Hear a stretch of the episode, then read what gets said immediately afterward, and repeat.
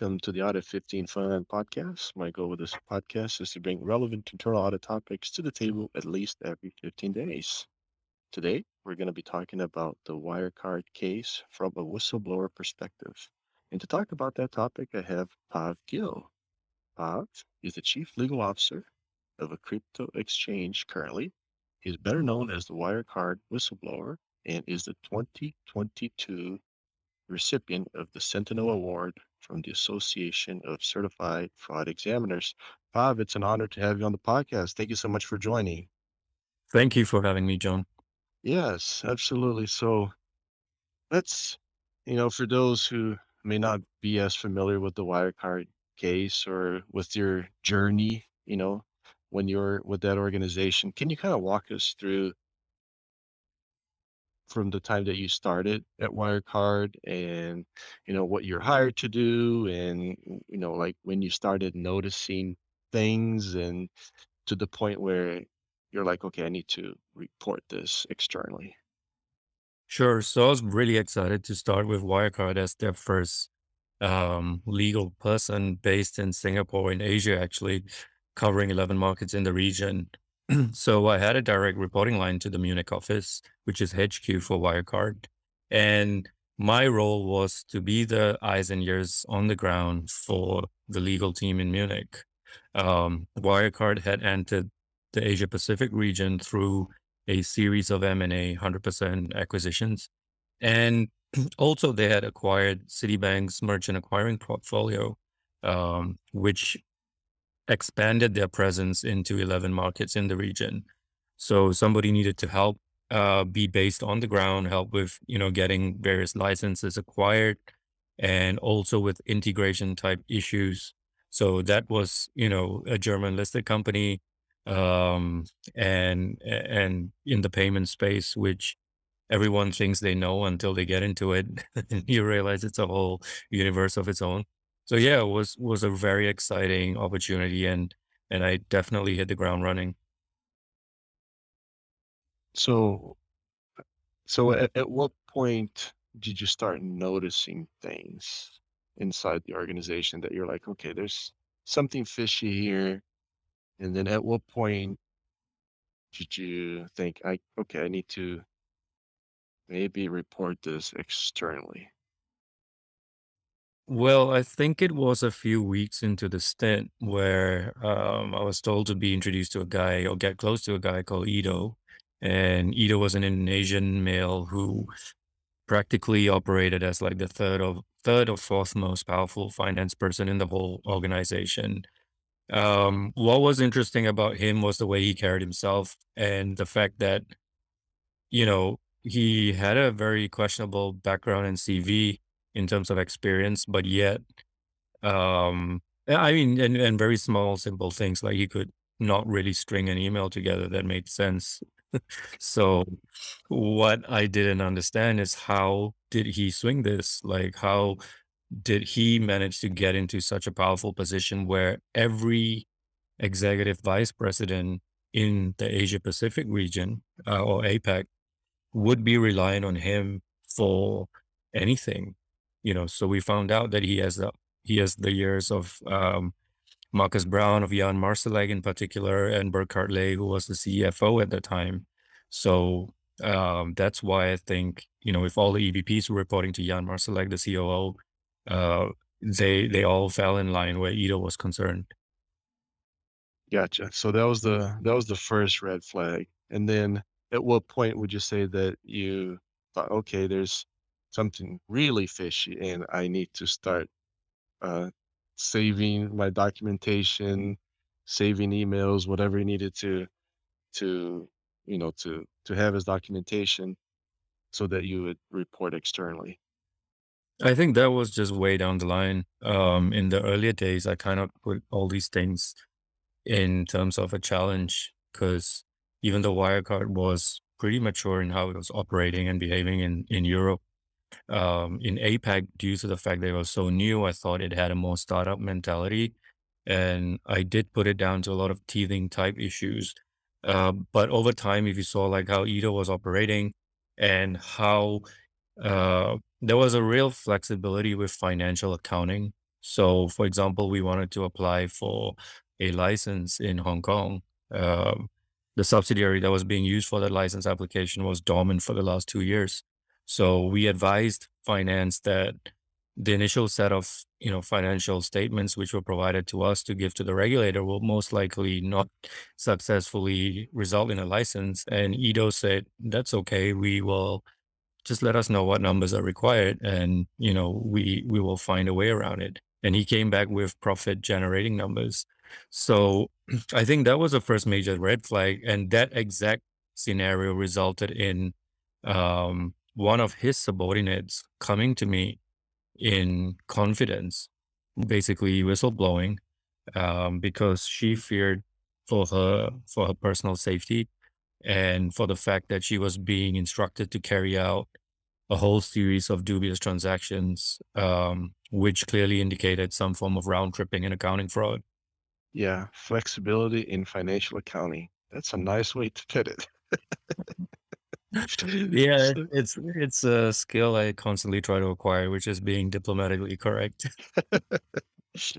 so talking about the flexibility in their financial accounting, because it, it wasn't something that, you know, just happened once or just happened a few times. It was it, it was like somewhat part of the culture there from what I gathered from my research of the company. They started um, you know, years, year before, uh, and they had some issues in the past. So, in your opinion, and I, I had an interview with uh, Dan McCrum, who's the uh, investigative reporter for the Financial Times, and I asked this exact same question, and I asked you two to get your your perspective on this.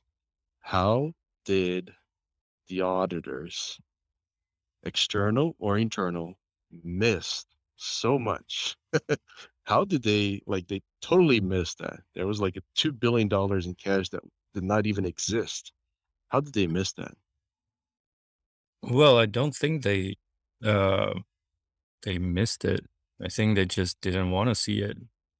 So that's the difference, right? When it's like an it's like an active uh intentional omission or what I used to use on Twitter as a phrase, which is not just the auditors, but the regulators, especially in Germany, chose to ostrich themselves in face of what was going on.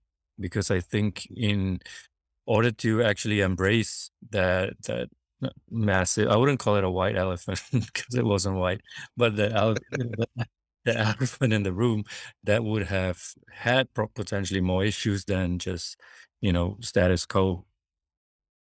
That's very, very interesting. They didn't miss it, they just didn't wanna see it or ignored it, right? Yep, and and to me that there's just no way to categorize it, but definitely some form of gross negligence there. Yeah, absolutely. And there I I I don't know the current status, but I but I know that, uh, EY, they had some litigation after the fact. So Okay, uh, talking about your your journey and your experience there, I know that being a whistleblower takes a lot, a lot of courage because it's a, you know, it's a huge, huge decision in your career. So, at what point or what was the thing that made you decide, okay, I will go and report this you know, externally, and I will, you know, this this people need to know this, and I'm willing to take the risk on my career, on the future here because I think this is the right thing to do. At what point did you like, okay, this is what I need to do? I think that's when Wirecard didn't stop, um, even after I left the company, and they went on a campaign of um, intimidation and just destruction and obstruction in that way. Um, they would not let me get jobs. Uh, they would create job interviews where interviewer will just spend all one hour asking me about why I left Wirecard. Um, and I knew why he was doing that is so that I would say something wrong and then get into a lawsuit for having breached certain confidentiality related aspects of, of my employment with Wirecard uh, or leaving terms. Um, and they reached a point where I think uh, you just put in a corner, right? So as I as I was saying in the ACFE speech, if you are put into a corner, then instead of turning back and trying to squeeze yourself into a smaller space, at some point you should just turn around and face what's causing this. Um, because, you know, criminal organizations or such behavior is just no different from bullying and Right. you need to put a stop to it. And I think that's what happens with nearly every criminal out there that gets caught, right? One day you just you realize that you met the wrong person that puts everything uh puts an end to all the nonsense. Yeah, absolutely. So just to clarify for the listeners here who may not be aware of the, the full story. So you actually you left Wirecard. You did not blow the whistle when you're with, you know, still with the organization. And then they were harassing you. They were trying to get in the way of you, trying to get other jobs. And that's kind of what ultimately drove you to, okay, I, you know, you guys need to stop this and uh, we'll, re- you know, I'll report this to the authorities. Yeah, and not even the authorities per se, because um I thought the best way to initiate a multi level uh, investigation would not be to go to like a local authority because you never have control over the process as to what happens. And, you know, you feel like a really small person when you do such things. Um, you, you know, you know, just like a, a practically a nobody, uh, or what could easily be termed by even the police as a disgruntled employee, which we don't know how seriously to take. Or worse, they start asking you, how come you have all this information with you? um, and, and, and do you know that's a criminal offense or theft or something? I don't know. So you don't want to get into that kind of scary situation, primarily because there's no whistleblowing protections and laws that can protect you. Um, at least not in Singapore, for example. Uh, so what you want to do is you want to go to a very reputable outlet. Um, and we are talking here like, you know, Guardian of FT or, or somebody of that, that repute, uh, which is not a tabloid and will be taken seriously and you want them to look at this as a third party and sometimes even just tell you if you're overreacting, right? Right. Uh, but if not, and they report it after proper, you know, investigative journalism, um, then the whole world sits and takes notice, which is exactly what happened. Gotcha. Yes, very, very good point. You got to be really strategic about how you how you do it. So that was definitely a good decision on your part. Uh, and and I just have to ask this question: Was there any decision that you made during that process that you're like, okay, this was not a wise decision? Is there anything that you regretted from that process? I mean, I wouldn't say regret per se, but I know that because I was new to this whole thing, um, even speaking with journalists, uh, I was hesitant in giving everything that I had with me. Uh, for example, my own inbox. Um, I didn't know like whether that would incriminate me or how much to trust um, journalists because you always hear about how like journalists can't be trusted in general, right? So you don't know if um, that. I, so I held back some info uh, just to see like where does this process go. So in in a weird way, that could have been a regret because if I'd given everything at one go, maybe the process would have been faster. Gotcha. Um, and that's what I subsequently did. So FT FT was reporting for a few months, and you know, once there was that short selling ban, which BaFin, the German regulator, imposed, uh, and then there came a point where FT couldn't report anything. I realized that this was a a national problem in terms of Germany just didn't want to report this or believe it. They viewed it as, you know, a a beef with the UK, you know, in that sense, which is like, why is this UK paper jealous of our fintech darling? Um, so I realized that I needed to change the perception from within Germany. And that's when I did round two, which is I spoke to the Süddeutsche Zeitung or the SZ. And that's when I really gave them everything I had. Gotcha. So two two ideas there. Um, you know, give the information. First, find a someone that's reputable that you can trust. Second, have the information, you know, just be as open as you can. I know you had your reasons, but um, so thinking about people who are maybe in the same situation as it, as you were a few years ago, what um, message do you have for them? What's you know maybe there's someone out there that it's in a similar situation. What's your what's your uh, recommendation to them? I mean, it's really hard to recommend anything because every uh, case is so bespoke and different, right? But I do say that, you know, you you just can't live in fear and you should always be true to yourself. So if that means resigning and getting out of the problem, then just do that and move on if you can, right? Um, because I would never I never recommend anyone to be a hero because unlike, you know, a lot of cartoons and stuff, the heroes in real life don't always make it in one piece. So, you know, you do you should really look at all circumstances and pretty much do a cost benefit analysis like what is it that you want? Do you think it's worth hanging on in a place which um if you did the right thing could result in a whole, you know, part 2, a 2.0 of that company? Or is that a place or would doing that jeopardize not just your safety, but all kinds of aspects of your, you know, your future?